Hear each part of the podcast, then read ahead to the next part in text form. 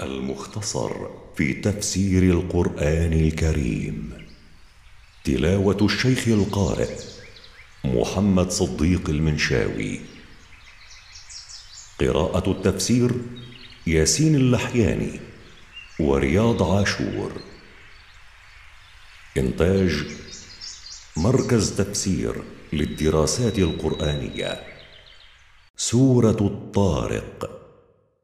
أعوذ بالله من الشيطان الرجيم. بسم الله الرحمن الرحيم. والسماء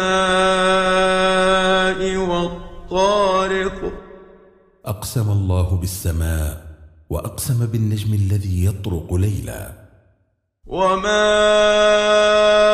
أدراك ما الطارق. وما أعلمك أيها الرسول شأن هذا النجم العظيم؟ النجم الثاقب. هو النجم المتوهج ضياء.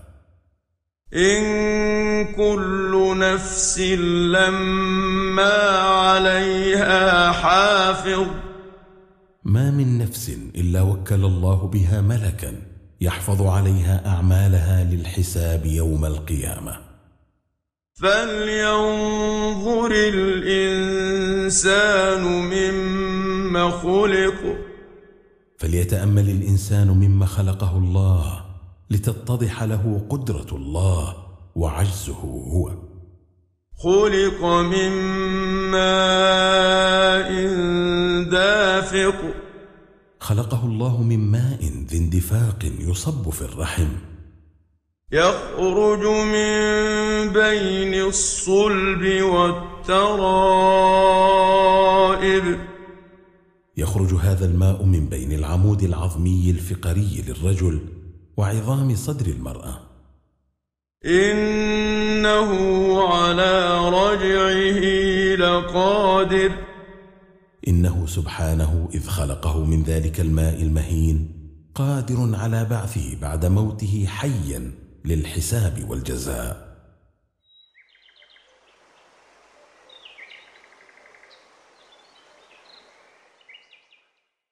يوم تبلى السرائر. يوم تختبر السرائر فيكشف عما كانت تضمره القلوب من النيات والعقائد وغيرها فيتميز الصالح منها والفاسد.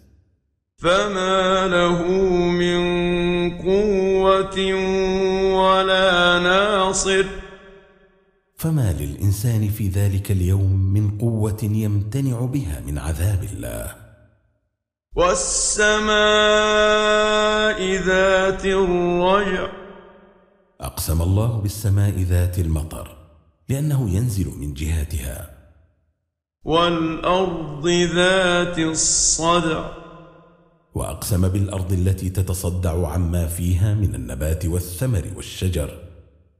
إنه لقول فصل. إن هذا القرآن المنزل على محمد صلى الله عليه وسلم لقول يفصل بين الحق والباطل والصدق والكذب. وما هو بالهزل. وليس باللعب والباطل. بل هو الجد والحق.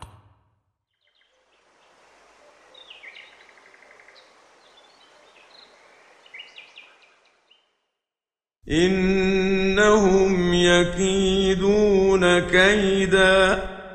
إن المكذبين بما جاءهم رسولهم يكيدون كيدا كثيرا ليردوا دعوته ويبطلوها.